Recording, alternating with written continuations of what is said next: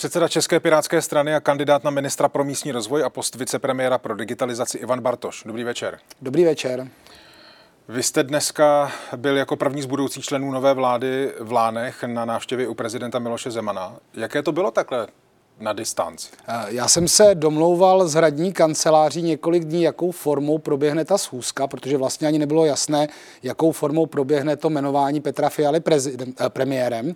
A já jsem spíš čekal, že to bude videokonference, ale nakonec mi bylo sděleno, že to v podstatě bude tady v tomhletom eh, režimu eh, vlastně toho pokoje, kde byl i Petr Fiala jmenován. A on člověk si moc nevybírá, tak jsem sednul na auto, jel jsem. A ve finále ehm, to vlastně bylo docela funkční. Jak dlouho, jste, měli... jak dlouho jste spolu mluvili? Já jsem si jasno neměřil, myslím, že to bylo asi podle toho, když jsem pak odcházel asi ke 30-40 minutám, řešili jsme zejména témata těch rezortů a musím říct, a mě to překvapilo a potěšilo, protože ty věci se na tom MMR s nima zabývám dlouhodobě, že pan prezident měl jako velmi vhledy do těch problematik, ať je to dostupnosti bydlení, problematika Airbnb a skoro polovinu toho ty diskuze bylo o digitalizaci a o faktických přínosech eh, toho nového modelu, které v té digitální transformaci nabízíme, což Takže by člověk on vám, neřekl. On vám v tématu digitalizace byl partnerem. A ono to tak bylo i dřív. My jsme mu tenkrát 2017 dokonce přinesli e-book s pirátským hmm. programem a eh, on se hodně baví třeba s panem Rusnokem, řeší eh, věci týkající se bankovnictví a on ty obchodní modely, kde ta digitalizace proběhla výrazně rychleji, jsou hodně podobné a někdy mají ten efekt očekávaný. A fakt jsme řešili konkrétní případy, jaký to má třeba vliv na počet nutných úředníků a byl to zajímavý rozhovor a asi jsem teda uspěl.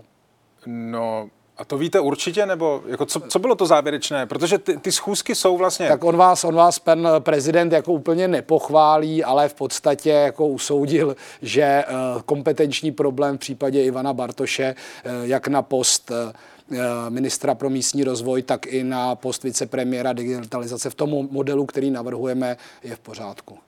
To znamená, že těch 30 nebo 40 minut bylo, že on vás z toho zkoušel?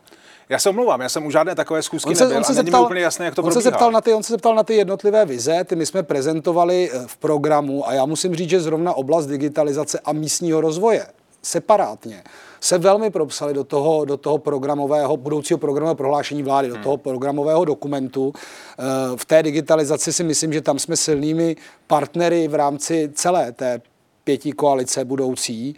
A v podstatě se ptal na ty věci, které občany trápí, ale zasáhl třeba i od otázky eh, těch dodavatelů, jejich smlouvy se nedají vypovědět a poměrně eh, dlouhou dobu jsme řešili tu situaci na eh, MPSV, kde je problém hmm. s tím systémem výplaty důchodu, který je předražený, je tam jeden dodavatel a každý ministr, který tam nastupuje, má největší problém, jak eh, se k tomu postavit, aby nepodepsal smlouvu v rozporu se zákonem. Hmm. Ale i tam jsme se bavili o možném řešení, což překvapivě, nebo máme na to podobný názor.